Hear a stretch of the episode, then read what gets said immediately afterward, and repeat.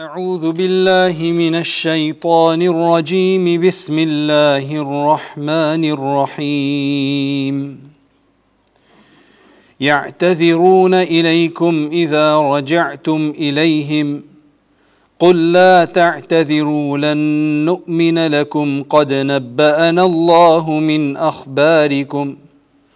وسيرى الله عملكم ورسوله ثم تردون إلى عالم الغيب والشهادة. ثم تردون إلى عالم الغيب والشهادة فينبئكم بما كنتم تعملون. سيحلفون بالله لكم إذا انقلبتم إليهم لتعرضوا عنهم فأعرضوا عنهم إنهم رجس ومأواهم جهنم. جزاء بما كانوا يكسبون. يحلفون لكم لترضوا عنهم فإن ترضوا عنهم فإن الله لا يرضى عن القوم الفاسقين. الحمد لله رب العالمين والصلاة والسلام على سيد المرسلين وعلى آله وصحبه وبارك وسلم تسليما كثيرا إلى يوم الدين. أما بعد Alhamdulillah, we start the second third of the Quran from the 11th juz, which is still continuation of Surah At-Tawbah. That's going to run for the next so many verses until a quarter, about a quarter of the juz, of the 11th juz.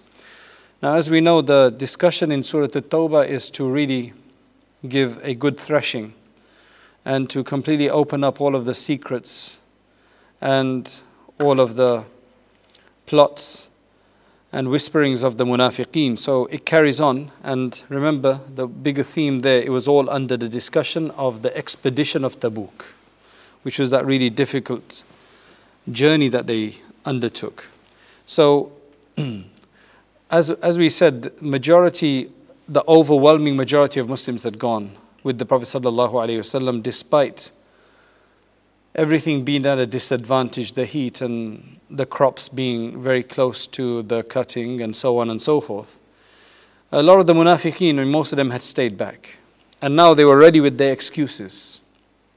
So they were all going to line up and make excuses. There were three believers that hadn't been able to go for different reasons, just three of them. They decided that they're not going to lie.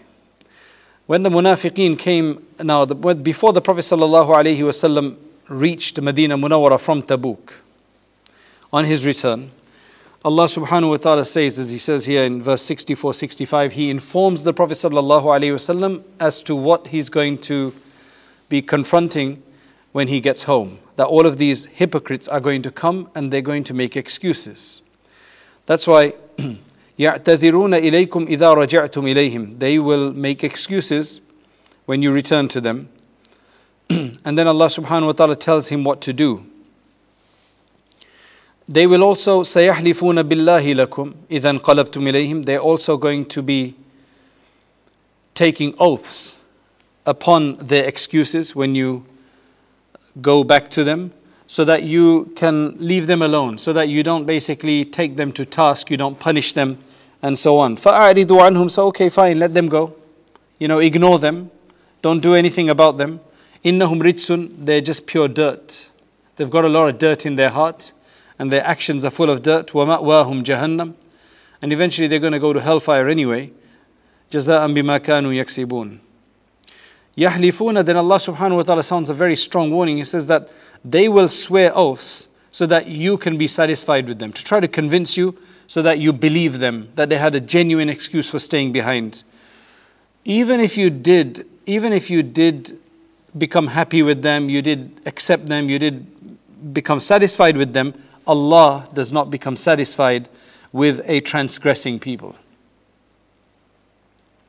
Then Allah subhanahu wa ta'ala speaks about some of the other outlying Arab tribes and the Bedouins, speaking about how even among them there's issues, some of them have problems as well, and some of them are strongly, uh, nifaq is strongly embedded among them as well. now, Allah subhanahu wa ta'ala then continues in the rest of this surah to discuss the characteristics of the munafiqeen and the believers in detail. So then Allah subhanahu wa ta'ala says in verse 100, which is a wonderful verse.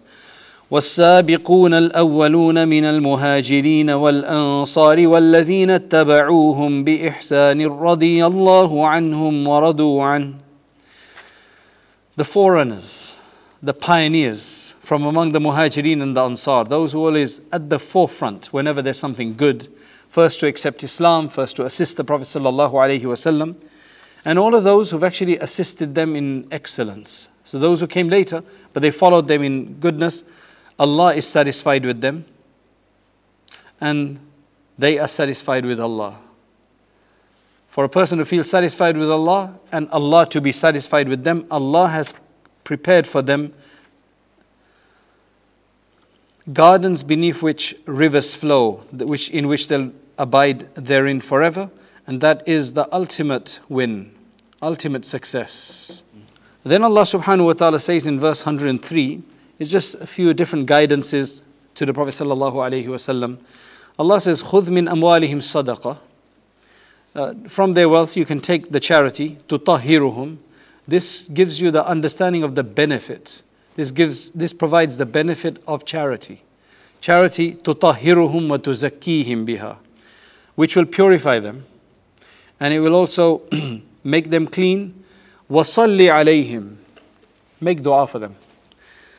From this we can take, uh, from this we can take an idea that whenever somebody gives a charity, if you are collecting for a cause, whether that be for a masjid, relief work, or whatever the case is, and somebody gives you charity, from this we understand that it's a good idea to give them a dua. Because it seems like that's a time of acceptance. When charity is given, it seems like it's a time of acceptance. That's why the Prophet ﷺ is being told that pray for them, make a dua for them. In the salataka lahum, your prayer for them will also be a form of contentment, comfort for them as well. Wallahu sami'un alim. Now the believers are told, you carry on doing your work. قل اعملوا فسيرى الله عملكم ورسوله والمؤمنون وستردون إلى عالم الغيب والشهادة فينبئكم بما كنتم تعملون Actually everybody is being told, you carry on doing your work, Allah will now look at the deeds that you do, so will His Messenger, so will the believers. And eventually, you're going to have to be returned to the knower of all the unseen and the seen, and he will tell you, he'll inform you of what you used to do. So that's in verse 105. Now, what happens as, a, as it continues, then there's a discussion about a particular individual who was an arch enemy of Islam. His name was Abu Amir. He used to always be a sworn enemy of, uh, of Islam and the Muslims, and he would he was constantly be supporting the enemies of Islam against them in many of the battles. Now, after the conquest of Makkah Mukarramah, and then after the battle of Hunain, he had to flee because most of the Arabian Peninsula now came under Islam. So he fled, he, he ran away to Syria. And from there, he started preparations. He started getting in touch with the Byzantine Empire, the Roman Emperor, uh, the Roman Empire basically, to invade this group of Muslims.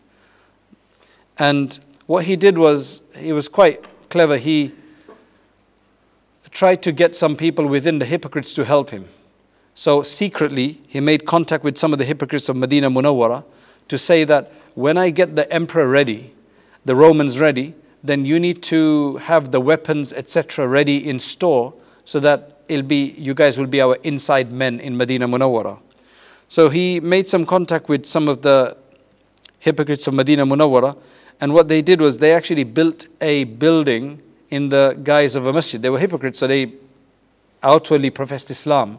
So they built a mosque in which the idea was that they would basically have their meetings and they would store the weapons and things like that. And then further still, they actually invited the Prophet ﷺ for the inauguration that you come and start this masjid off. It was actually very close to Masjid Quba. I remember Masjid Quba was the first masjid in Islam, even before Masjid al-Nabawi sallallahu alayhi wasallam. So they built this on the outskirts there because Masjid al-Quba is on the outskirts in those days, the southern outskirts. So that's where they built this.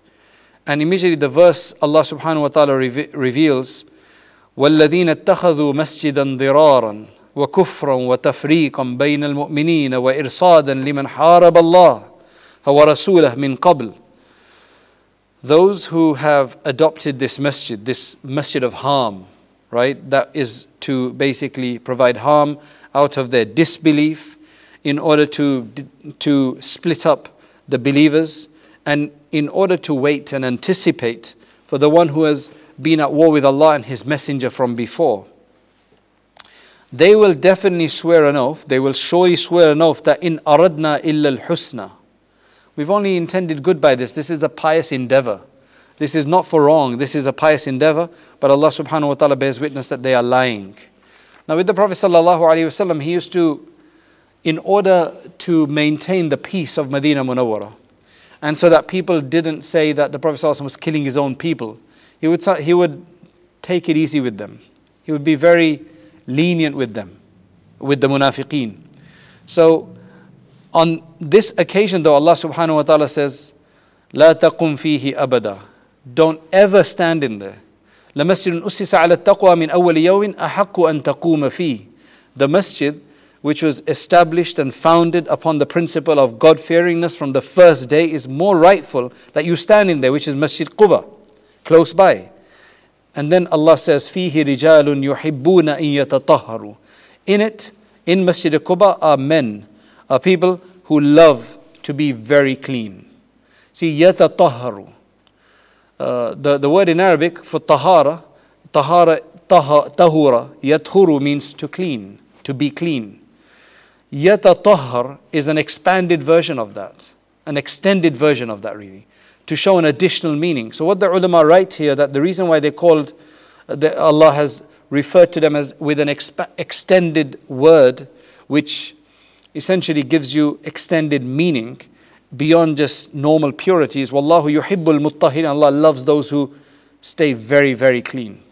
Is because while others used to use just clumps of soil to clean themselves like tissue paper, these people, mashallah, they used to use clumps of soil clots of soil as well as water.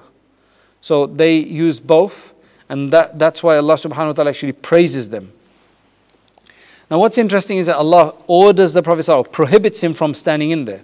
This is very similar to another verse that we read yesterday, but which uh, we didn't speak about, which was verse 84 of Surah At-Tawbah.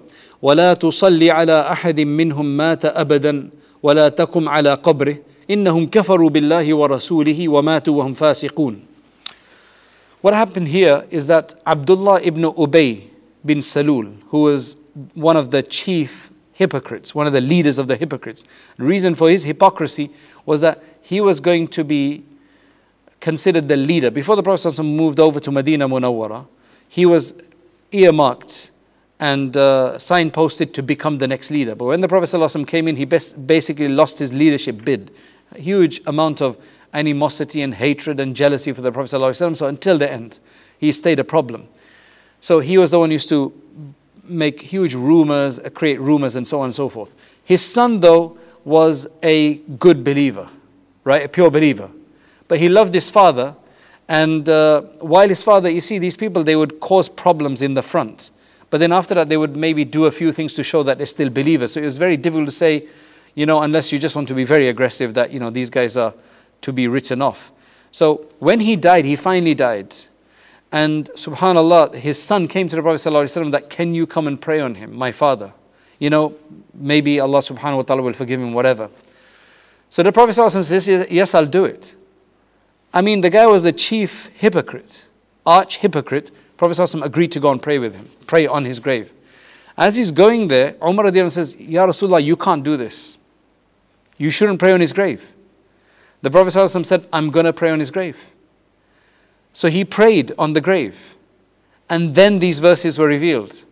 As opposed to the masjid when the verses were revealed first. But in this case, the verses were revealed after he prayed. And the verse here, as I said, 84 is Do not pray upon any of them who die, ever. Do not ever pray. Do not even stand at their grave. Prophet ﷺ already did it. Why?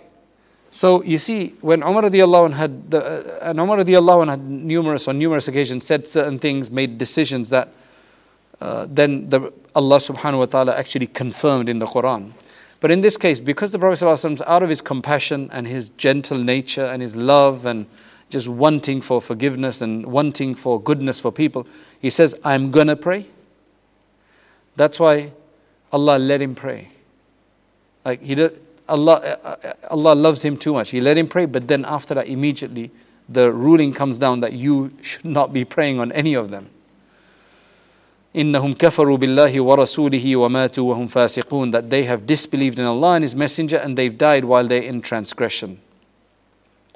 So going back to verse 108, here Allah, Allah tells him you can't do it. Then eventually some of the Sahaba they went and they basically destroyed, they destroyed the building and uh, they basically burnt it down. And apparently, what uh, geologists say, or you know, excavate, the, there's no, the, the, I mean, it was probably gone completely.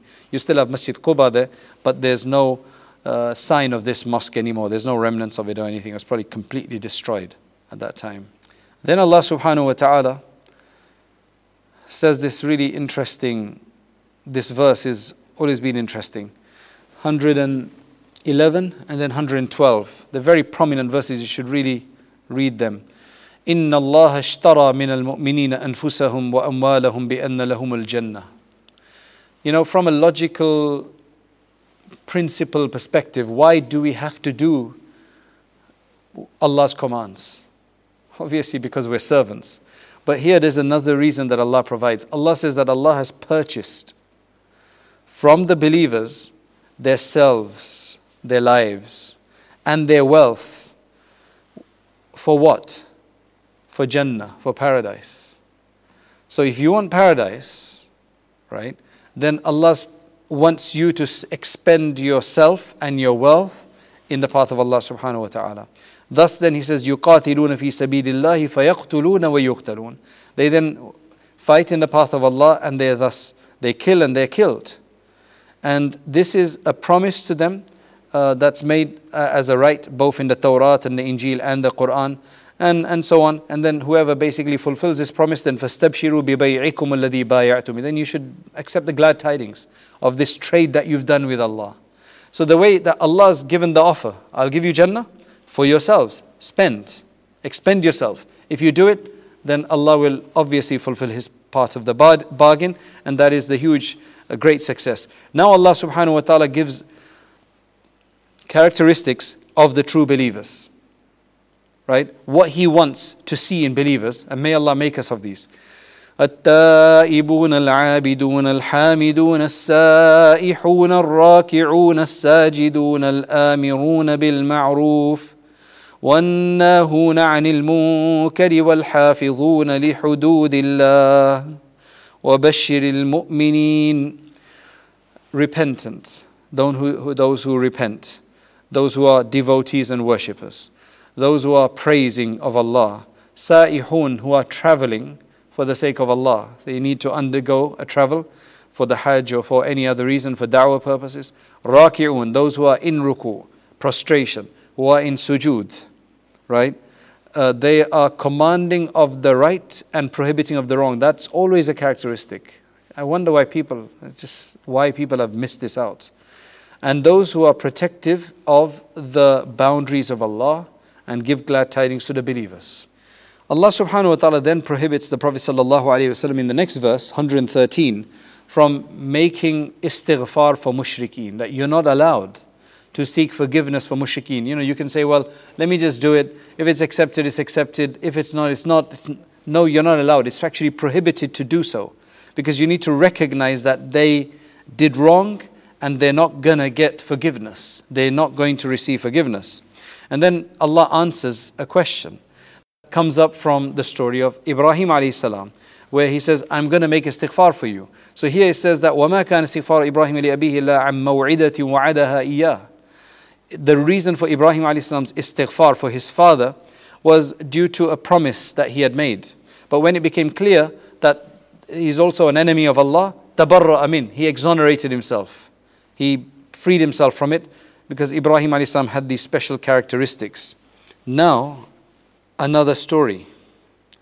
I had mentioned earlier that there were three pure, good Muslims, proper Muslims, who had actually stayed back.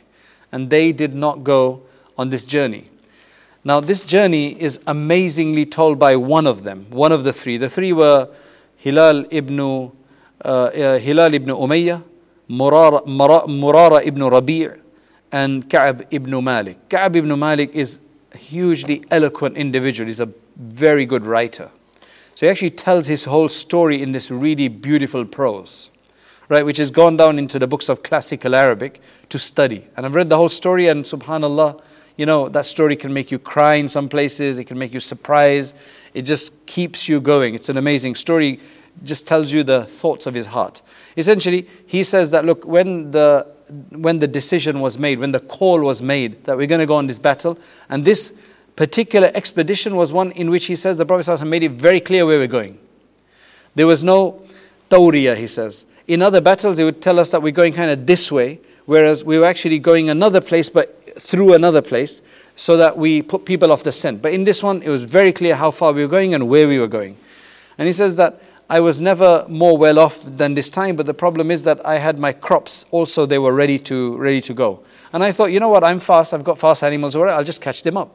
You know, the time came and I hadn't fully prepared yet, he said. And then eventually they left. And I thought, don't worry, I'll catch them up. One day, two day, and then he just got lost like that. Until I heard, okay, the Prophet ﷺ is now coming back. And now what am I going to do?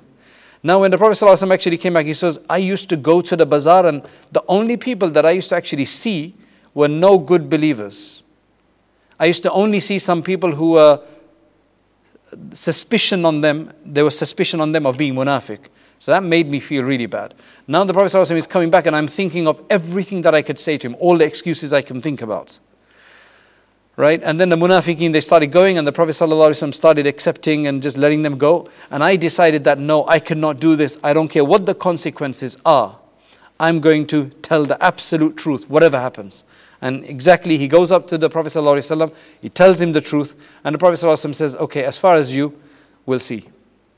With everybody else, all the munafiqeen who came, he, he let them go. He says, Okay, fine, whatever, leave it to Allah. He let them go, but with, he says, Okay, we'll see. And then after that, there was a command that was given that nobody can speak to them, him and the other two. So Ka'b radiallahu uh, discovered that there's these other two. One was quite an older person, he needed a lot of help with his wife. So he says, You can't stay, you can't talk to him. Now that felt really bad. I tried to go to a, a I think it was a cousin or a very close friend, jumped over his wall to go and speak to him. And even he didn't speak to me. And when I persisted, he said, The Prophet has told us not to speak to you or something like that. Felt really, really bad. It's a very emotional story. And then after that, he said, I used to, the other two, they just stayed at home right? They wouldn't go, but I would still go out. I would try to go to the masjid, try to say salam to the Prophet ﷺ, right? And then look from the corner of my eye to see if he says wa alaikum salam or not. He was very bold, right? But then eventually our wives were also told to separate from us and to go away. Not divorce, but just to leave us alone as well. That is tough. 50 days this lasted, 50 days. Only one of them, because he was really in need, that's why he, he, he was allowed to keep his wife after taking permission. But otherwise, and Ka'b said, maybe I should go and ask something. But no, even that time, there was a, an emperor, uh, a, leader of the Sassanids, who sent a message to Ka'b that, look, a person like you should not be uh, humiliated like this. Come and join us. He says, immediately I took that letter and I threw it into the oven, into the fire right? And that's what you want to do. Whenever there's a fitna, you want to just take it away. You don't want to stay on it. So eventually, then, uh, announcement, Allah subhanahu you see, what's the most amazing thing here is that eventually the announcement was made for their forgiveness, not just by the Prophet ﷺ, but by a verse of the Quran to be, revealed, to be re- recited forever. Could have just been the Prophet ﷺ forgave them, end of story. But no, there's huge verses here which starts from verse 117 لقد تاب الله على النبي والمهاجرين والأنصار الذين اتبعوه uh, and then وعلى الثلاثة الذين خلفوا verse 118 and the three that had to remain behind until the earth became constricted on them more than you know uh, despite its vastness and so on and then ثم تاب, uh, تاب عليهم لِيَتُوبُوا Then Allah, uh, Allah accepted their repentance. Allah is the most accepting of repentance and the most merciful. And uh, I remember the story that the person who came to him with that news first, there's this tradition that when somebody brings you good news, you give them a gift. He says, Wallahi, on that day I had no other asset that I had except the clothing on my back. So I took that off and I gave it to him. Right, because he was so happy. And then there's a long story. And then the Prophet he eventually went to meet the Prophet ﷺ, and the Prophet ﷺ said to him that today your truth has saved you. Your truth has saved you, and today you are basically better than the day that your mother gave you birth. Meaning, today is a more Mubarak and blessed day, a superior day than the day that your mother gave you birth. And he says, I would never trade that in for anything else. I would never trade that in for anything else. Surah Allah subhanahu wa ta'ala then discusses four other characteristics of believers. Number one, that they should have taqwa everywhere. Right? This is Ya ayyuhalladhina amanu taqullah, verse 119. Have taqwa wherever you are. Wakunu ma'as sadiqin, a very important verse. O people who believe, have taqwa and always be with the truthful ones. Always be with the truthful ones. That is to tell us that the best company you can have is with truthful people. Do not sit and do not make friends out of people who are not truthful. It rubs off on you. It's harmful for you. Psychologically, spiritually, it's harmful for you. That's why always be with the truthful ones. And the sadiqeen here are referring to the people of Allah. This is basically the encouragement of stay, staying in good company, staying with the righteous people, staying with the pious people. That's a very important uh, command of the Quran. Then Allah subhanahu wa ta'ala, another thing He tells us is that stay away from the people of nifaq. Right? And uh, number three is that in terms of spending and so on, make sure that you spend in the path for Allah subhanahu wa ta'ala and um, do other good deeds for the sake of Allah subhanahu wa ta'ala, as mentioned in the next verse, and that how Allah subhanahu wa ta'ala will always reward you for these things. So that's the discussion for the reward of believers. Now Allah subhanahu wa ta'ala says something very important. All of this time there's an encouragement for jihad, for the defense, for going out, for putting yourself out there to basically defend your lands. Now Allah subhanahu wa ta'ala says in verse 132, وَمَا كَانَ الْمُؤْمِنُونَ لِيَنْفِرُوا كَافَةً All the believers should not leave like that. Right? Not every believer should leave. But فَلَوْلَا نَفَرَ مِنْ كُلِّ فِرْقَةٍ مِّنْهُمْ طَائِفَةٌ لِيَتَفَقَّهُوا فِي الدِّينِ You also need, it's not just about battle and getting rid of people. There's also the building of institutions the building of knowledge, educating people. So there needs to be people that will remain behind always with the Prophet ﷺ so that they can gain an understanding of the deen. Because any religion, any system needs several different institutions. You know, from the judiciary to the educational to the defense and so on. So it's not just about defense, there's a lot more to that. So that's why Allah subhanahu wa ta'ala says here that uh, there needs to be a group like that. Because you need teachers, you need um, tr- uh, people tra- who counsel people, who train people, who look after people. You need the judge, you need uh, the ruler, you need basically laborers, you need organizers. All of that is, is required. And that's why knowledge is a big thing. This is one of those very uh, important verses with regards to the importance of knowledge, gaining an understanding of faith. Right? And that's why the Prophet ﷺ said that whoever Allah wills goodness for, he gives him an understanding of the faith. Right? يُفَقِّهُ fi din. That's a hadith of the Prophet sallallahu alaihi wasallam. Another thing that's mentioned is that the Prophet sallallahu said that one faqih, person who's got that understanding, a jurist, is going to be more severe on a shaitan than a thousand mere worshippers. That's why remember, brothers and sisters, wherever you are, we can't just sustain ourselves from the knowledge, the bitter knowledge that we've got just growing up we need to study, we need to take courses, we need to read, and we need to learn. And may Allah subhanahu wa ta'ala give us that. Then Allah subhanahu wa ta'ala, to finish off the surah, Allah subhanahu wa ta'ala again criticizes the munafiqeen and their reaction to the verses. وَإِذَا مَا أُنزِلَ السُّورَةَ فَمِنْهُمْ مَنْ يَقُولُ أَيُّكُمْ زَادَتْ هَذِهِ إِيمَانًا They would mock that. When a new verse would come, they would ask people, you know, did this benefit you guys? Like, uh, did this verse increase any of you in goodness? Right? Did it increase your iman and so on? Right?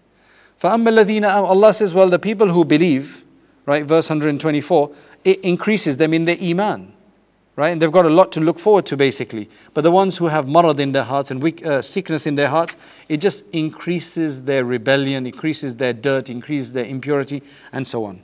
And the final verse, the final verses here is verse 128 and then 29. So 128 is again support of the Prophet ﷺ and the way Allah addresses him is amazing. Allah gives him, addresses him by two of his very special names. He's never given that name to anybody else together like that. Allah says, لَقَدْ جَاءَكُمْ رَسُولٌ مِّنْ أَنفُسِكُمْ A messenger, your messengers come from among you. عَزِيزٌ عَلَيْهِ مَا عَنِتُّمْ حَرِيصٌ عَلَيْكُمْ بِالْمُؤْمِنِينَ رَؤُوفٌ رَحِيمٌ Ra'uf and Rahim are, are names of Allah. The compassionate and the merciful. Rahman you can't give to anybody because that's exclusive for Allah. Rahim can be used for others. Allah provides this name, Prophet ﷺ, that He is the Ra'uf and the Rahim because really anything that would trouble you, that would trouble the Prophet ﷺ. Right? And whatever's to your benefit, He would avidly seek it. And that is the characteristic of the Prophet ﷺ. May Allah make us of those who love good for everyone, who avidly seek good for people, who feel hurt when others are hurt. And then Allah says, فَإِن تَوَلَّوْا The last verse. فَإِن تَوَلَّوْا فَقُلْ حَسْبِيَ اللَّهِ If they're going to turn away, then just say, Allah is sufficient for me. لَا إِلَهَ إِلَّا هُ There is no God except Allah. عليه توكلت I rely upon Him. وَهُوَ رَبُّ الْعَرْشِ الْعَظِيمِ He is the Lord of the mighty throne. Now we move on to Surah Yunus, which takes up all of this, uh, the rest of this chapter. And a bit of the next chapter as well. It's a Makki surah, so it's going back to the basics. 119 verses here, so it's a lengthy surah, as you, as you know, and it has 11 sections, thematic sections. Um, of course, aside from the tenets of faith and beliefs and so on, the, the larger other theme there is the Quran. The discussion about the Quran in, is here. That's why Allah subhanahu wa ta'ala starts off with Alif Lam Ra.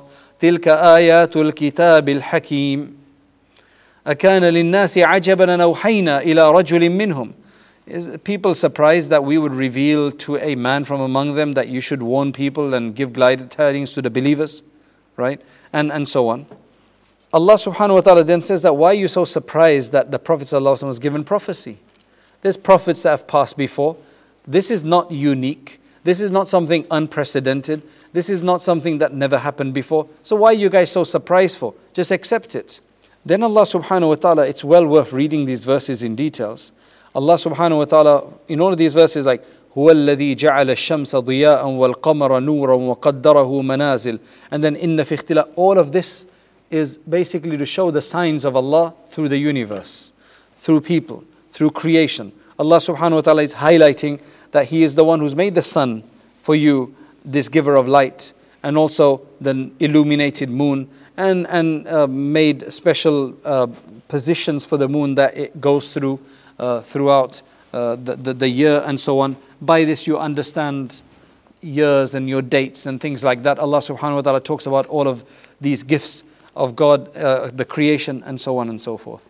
Now, what we then discover after this is that after these verses, we understand that whoever ponders these verses, and believes in them, accepts them, and takes them to their benefit, then they become separated from those who look at these verses and deny them and they're blind to them. Right? So, those who do take goodness out of this, Allah subhanahu wa ta'ala has for them. Uh, uh, uh, Inna ladina amanu wa salihati, verse 9 and 10. For them are gardens. And what's most amazing part is da'wahum fiha subhanakallahumma wa tahiyatum fiha salam. The greeting there will be salam. And their last call in there is all praises to Allah, Lord of the worlds. And then it, it's already spoke about, spoken about the evil ones. Then Allah subhanahu wa ta'ala specifically, as I said, that one of the big themes here is the Quran. So Allah subhanahu wa ta'ala, He then talks about the Quraysh and the disbelievers of the time where they would make fun of the Quran and they would deny the Quran. So Allah subhanahu wa ta'ala says, وَإِذَا تُتْلَى عَلَيْهِمْ آيَاتُنَا Verse 15. When our verses, clear verses are recited to them, قَالَ الَّذِينَ لَا يَرْجُونَ لِقَاءَنَا Those who don't expect to meet us, they say, ائتي بقرآن غير هذا Why don't you bring another Quran? Why do you want another Quran for? Isn't this one sufficient? Bring ائتي بقرآن غير هذا أو بدله right? It's, it's always like when you don't have any better answer, no logical reaction, right? No rational answer, then you're just going to come up with these weird, quirky responses. So he's saying, no, bring us another book or change this one. So, قل, say, O Prophet, sallallahu alayhi wasallam, ما يكون لي أن أبدله من تلقاء نفسي. I can't change it on my own behalf, right? Um, إن أتبع إلا ما يوحى إلي. I only follow what is inspired to me and I seek, uh, you know, I, I fear punishment if I, you know, uh, if I if I disobey Allah subhanahu wa ta'ala. And then Allah is then Allah tells him to tell him, فَقَدْ لَبِثْتُ فِيكُمْ عُمْرًا مِّن قَبْلِي فَلَا تَعْقِلُونَ Why do you deny this Quran? So the Prophet ﷺ is being told to ask them, Have you ever, in the last 40 or so years that you've known me, ever told an untruth? Have I ever studied under anybody? Was there like some very because you see Medina Munawwar is a very, uh, sorry Makkah Mukarram a very close community tribal community. Everybody knew everybody. I remember when I visited Mauritania population is about 3 million I think. My friend uh, who's Mauritanian told me that if you came here and then you eventually asked you gave my name within 2 days with no computer system or anything like that you know they probably have computer but just through context they would have been able to figure me out within 1 or 2 days as to who I am right? So people just know everybody, right? They have tribal links and just who's this married to da da da da, and that's. So also in that kind of community, there's no internet, nothing. So you know who's studying by who, who sits with whom, who's friends with whom, who's benefited from whom, who's influenced by whom. They knew the Prophet ﷺ was unlettered, he did not read. So he couldn't, couldn't be reading books. He knew that they knew that he wasn't consulting you know, these so called soothsayers or anybody else with lots of information. There weren't that many people there anyway in Makkah Mukarramah. Now the Prophet comes at the age of 40 and he's never lied. And he's trustworthy. He's Ameen. Right? So people actually trust him. Like he's set apart from everybody as a trustworthy individual. So then he asks that question that have you ever known me to ever lie? And uh, so that's why he's saying that فَقَدْ لَبِثْتُ فِيكُمْ عُمْرًا مِنْ قَبْلِ أَفَلَا تَعْقِلُونَ I've been with you such a long, how can you say these things to me? I, you know me, you know my family, you know everything about me. That's why who can be more oppressive than the one who basically fabricates a lie against Allah and denies his verses? In fact, even Abu Sufyan, uh, sorry, uh, yes, uh, Abu Sufyan, who's an arch enemy of Islam at the time, when he's on a trade caravan, he goes to Jerusalem. Elia is called Heliopolis at the time. And Herakl or Heraclius uh, has heard about the Prophet ﷺ, so he asked if there's any Arabs in town. And, you know, lo and behold, it's the group of Abu Sufyan, who's an enemy of Islam. So he says, Okay, I'm going to ask you some questions. He makes Abu Sufyan sit in front. And he had his other guys in his camp sit behind him. And Heraclius is clever. He says, I'm going to ask you certain questions. You better tell the truth. Right? So I'm going to ask you, and I'm going to, the guys at the back, they better tell me, you know. So now Abu Sufyan doesn't know. Uh, he, if you're sitting in front of him, I can say, look, you know, just a little wink or something like, that. we're going to make this part up. He couldn't do that because his guys were sitting at the back. So one of the questions he asked is that has this guy ever, has the this prophet, this so-called prophet, ever told a lie before or claimed prophecy and so on? He says no, he hasn't. And so then Heraclius actually says himself that if he's never spoken a lie against anybody else, why would he speak a lie against Allah? Right? Why would you make a lie up against Allah if you're not going to speak a lie? Because I mean, it's more easy to, you know, you've got more need to lie about somebody else because you're dealing with people more often. Imam Razi mentions that uh, mentions this point that they knew everything about him. So that is why a lot of them were convinced, but the others weren't convinced. And the Prophet ﷺ was trying to say that how can, and this is this unique situation in which the Prophet ﷺ was made to be, you know, born and brought up, losing his father early on, and being unlettered for a very good reason, to make the point even stronger. Allah subhanahu wa ta'ala then in continuing into verse 22 and so on, Allah subhanahu wa ta'ala discusses their idol worship then Allah subhanahu wa ta'ala has this long discussion from verse 22 onwards which applies everywhere. I've actually asked this question to a, a flight attendant regarding turbulence. And basically, the, the gist of it is that these people, they, when, they, when everything is safe and secure, they deny Allah.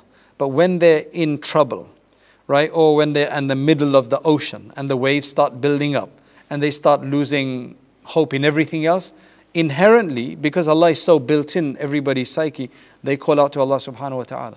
Problem is that doesn't last long. As soon as they come back to the shore, to, to shore, then they forget about Allah and they go back to their wrong ways. Subhanallah. That's why in this, a lot of people will benefit in this lockdown, but there's going to be people who will just go right back to doing what they were doing beforehand. Then Allah subhanahu wa ta'ala asks a number of questions Who gives you sustenance from the heavens, from the earth, and so on, verse 33, and so on. Now you see, as you move on, Allah subhanahu wa ta'ala says in verse 38, you know, because as I said, there's a big discussion about the Quran. So verse 37 and 38. وَمَا كَانَ هَذَا الْقُرْآنَ أَن يُفْتَرَى مِن دُونِ اللَّهِ This Quran is not some, something that can be fabricated, right, by somebody other than Allah, right? Meaning, it can't be. It's tasdeeq alladhi bayna I mean, don't you know, it confirms what you have from before, right? It's not just made up. It's got a lot of substance in there. Then Allah subhanahu wa ta'ala provides a challenge. Am yaqulun. Do they say that it was fabricated? That he fabricated it? Qul fa'tu bi suratin mithli. So say to them that, okay, bring a surah like it. And if you want, I'm not saying just one of you make it up, like just Abu Jahl or something, but wad'u man istata'tum min dunillah. Besides Allah, you can go and enlist the help of whoever you want Arabs, Ajam, non-Arabs, whoever you want. In kuntum sadiqeen. بل كذبوا بما لم يحيطوا بعلمه this is a very important verse 39, very important idea. No, they've denied, and this gives you the reason why people generally deny things. They generally deny things out of unawareness, ignorance. They're not willing to check it out. Most people will listen to whatever the media tells them. They won't check out the reality. Then, when an apology or a correction is published several months later after a court case, which will be very small, people have forgotten by then they still remember the big idea and the tarnish that is on the person who was slandered before always remains. This has been the norm of the world. So, one of the reasons is that people will just listen, whatever they tell you, because basically people deny that which their knowledge does not encompass. And they don't understand the proper interpretation of it. And this is exactly the way the people before them denied. But look at what happened to them. Look at the way that Allah subhanahu wa ta'ala dealt with them. Allah subhanahu wa ta'ala then says in verse 57 Ya ayyuhan nasu قد جاءتكم موعظة من ربكم I said lots of discussion about the Quran. Right? It's well worth reading it for yourself slowly, inshallah. Oh, people, this counsel, this advice has come to you from your Lord. وَشِفَاءٌ لِمَا فِي الصُّدُورِ which is also a cure for the problem in your hearts. All your turbulence in your hearts, your misgivings, your fright, your depression, your various anxieties of your heart. the Quran is a shifa. How is it a shifa? By reading it. Believe me, anybody who's in turbulence, and anxiety, when they read the Quran, they'll find enough in there to take their mind away, enough in there to cure their ailment of the heart. Try it. I mean, I'm going to give you a guarantee. Try it. Just pick up a Quran, start understanding it, and you'll see that there's going to be so many other things that you can take lesson from in the Quran. So many things that you can benefit from. Now, a very prominent verse that everybody should take to heart is verse 62. ألا إن أولياء الله لا خوف عليهم ولا هم يحزنون The friends of Allah There is no fear upon them and they will never grieve. Yes, they'll confront trouble. They may have an accident. They may lose something. They may be imprisoned. But, mashallah, their heart is so content. They're so satisfied that they're just breezing through it. I mean, you know of this from stories of people for a certain cause. Allah gives them this for that cause. for the cause of Islam. الذين آمنوا وكانوا يتقون Iman and taqwa, Iman and God fearingness. God fearingness can only be one is you have Iman, so you believe. but God fearingness is by doing what Allah tells us to do and abstaining as far as possible from what He tells us not to do and making tawbah if that's if we ever end up doing it. Basically trying to be as regular as possible. That's the only way we can get God forgiveness and inculcating that in our hearts. For them is the bushra in hayati dunya and the akhirah. For them is the glad tidings in the world and in the hereafter. Now, after the discussion of Tawheed, uh, resurrection after death, and emphasizing Iman, and discussing the truthfulness of the Quran and how it's got no discrepancies and everything else, there are now three stories that I mentioned. Because remember, the Quran uses various different techniques in it to try to convey to people and convince people and change people. So now the three stories that I mentioned, the first of them is the, from verse, you'll see from verse 71, is none other than the prophets beforehand. And this was very relevant to them because they had already le- been learning of stories of prophets in various corrupt forms and things like that. So now Allah is giving them the true stories. First one is the story of the Shaykhul Anbiya, um, Nuh alayhi salam. Then about Musa alayhi salam. Actually, Musa and Harun alayhi salam, they both together in this. Uh, from verse 73 and uh, 74, 75 onwards. And then after that, there is a story of Yunus alayhi salam. And that's why this surah is called Yunus. Because it has the story of Yunus alayhi salam in here. That's why this chapter, this surah is called Yunus. Yunus alayhi salam's name in the entire Quran has come four times explicitly as Yunus. But twice he's been referred to as Dhunnun. وَذَنُّونِ إِذْ ذَهَبَ مُغَاضِبًا فَظَنَّ أَن لَن نَقْدِرَ عَلَيْهِ the, the fish, the one with the fish, because he is the one that was taken up by the whale. And you probably know that story, right? So twice he's referred to as the, the one with the fish, or the one of the fish, or the fish one um, however to say that. Now, his story, um, we're not going to go through Musa Islam's story because you've already heard that. I think this part of the story about uh, the magicians and so on, that's, that's mentioned here as well. The only additional point that I want to mention here is in verse 88. Musa salam looks at Pharaoh and all the wealth that he's given and the power that he's given. So Musa salam says to Allah, وقال موسى ربنا إنك آتيت فرعون وملأه زينة وأموالا في الحياة الدنيا ربنا ليضلوا عن سبيلك Ya Allah, you've given Pharaoh and his cronies, you've given them a lot of the adornment of the world, the wealth of the world in this dunya. And Ya Allah, this is, they take people away from the path, they mislead people from your path. ربنا اطمس على أموالهم get rid of their wealth, destroy their wealth. وَاشْتُدْ عَلَىٰ قُلُوبِهِمْ And seize them in their heart. So that, now, then the next verse says, قَالَ قَدْ أُجِيبَتْ دَعْوَتُكُمَا 89. Allah says, your, your two dua, you know, the dua of you two, Harun and Musa alayhi salam. It says, it, what ulama have said here is that Musa is making the dua, Harun is saying Ameen or Amen, right? However they said in those days. So your du'as have been accepted. But there was no immediate punishment. There was no immediate destroying of their wealth. It took years, but it did come. A lesson that we learn from here is that a dua we make, if Musa and Harun had to wait, then we have to wait as well. Allah does it according to His timetable. And He says, La tasta'jiluni, don't rush me. I know what to do. I've got the whole thing Everything is planned. So it will happen, but it can happen later when the time is right. Allahu Akbar. Then there's the story of Pharaoh becoming or trying to express belief when he's about to drown.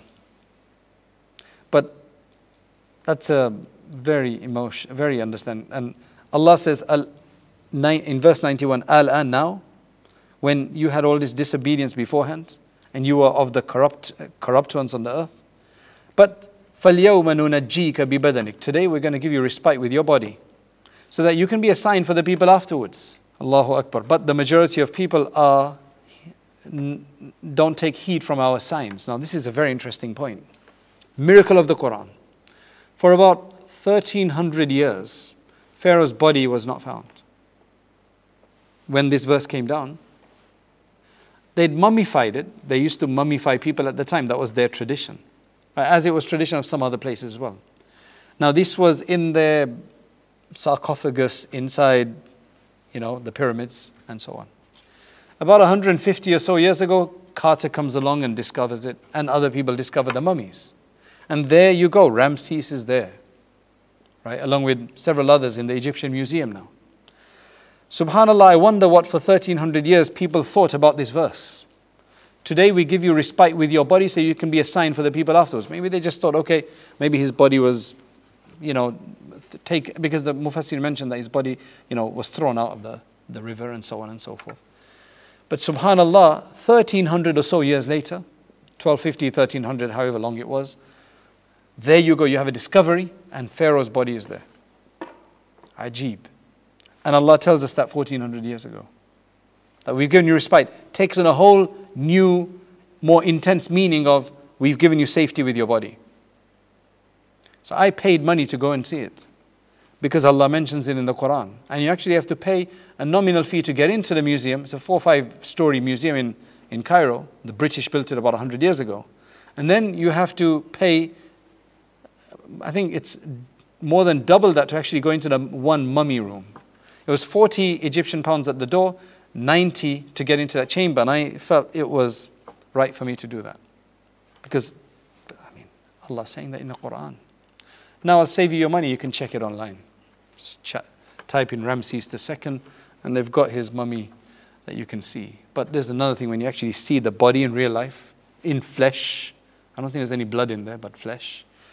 It is something. 4,000 years. And the other thing is when Allah does something, He does it properly. So it's not just Pharaoh that's there, it's everything he had. Of course, that was something they decided at that time to put in. That five story museum or four story museum has got everything from Pharaoh's Rolls Royce chariot to his needle. Not joke, there's a mirror in there as well, I remember. And I was like, wow, he's got everything in here. So when Allah preserved him, preserved everything. 4,000 years. I don't know if there's anything so preserved in so much detail. The Quran speaks about it. It's amazing. Anyway, we move on to the story of Yunus alayhi salam because our time is coming up. And Allah says that in verse 98. فلولا كانت قرية آمنت فنفعها إيمانها إلا قوم يونس.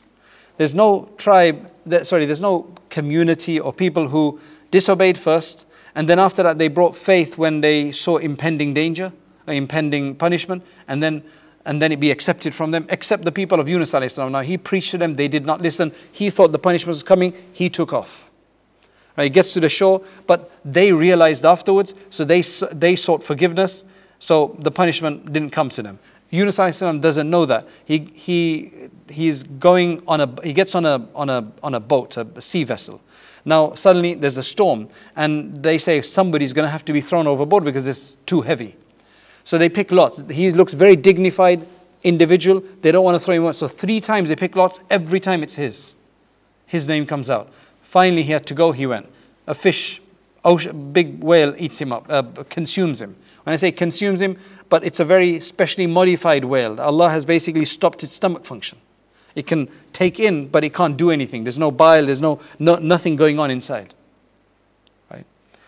And then he stayed there for either a few hours or three days, or there's different opinions, and then he gets thrown out. And they say that he gets thrown out in Palestine, just north of Al Khalil, Hebron. Right? There's a masjid there, there's a place called Yunus. You know, that, uh, there's a place where there's a masjid that said that this is where he came and he rested. Because, I mean, after that encounter, he needed to rest, right, before he went back home. So that's where he rested. It was amazing, right, when we visited that masjid.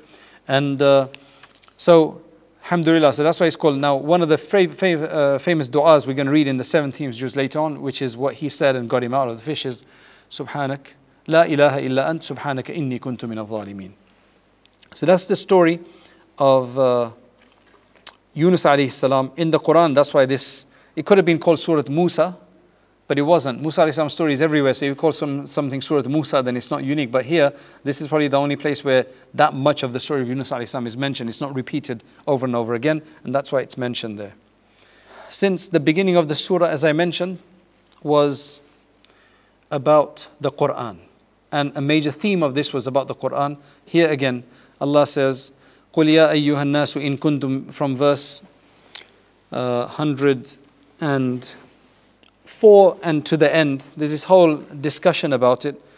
And the final verse there is وَاتَّبِعْ مَا يُوحَى إِلَيْكَ وَاصْبِرْ حَتَّى يَحْكُمَ اللَّهِ Just follow what has been inspired upon you, uh, uh, revealed upon you, the Quran. Just follow that and wasbir. Always remember wasbir, wasbir, wasbir. Sabr, sabr, sabr. People don't want to do sabr. People don't want to be patient. They want to just bend and they want to basically just acquiesce. No, you, there's going to be difficulty. It's part of life, it's part of the world, especially for a believer. Until Allah's judgment comes, He is the best of judges. He is the best of judges. So that's basically the end of the surah. There is a part of the chapter left. The 11th chapter doesn't end there.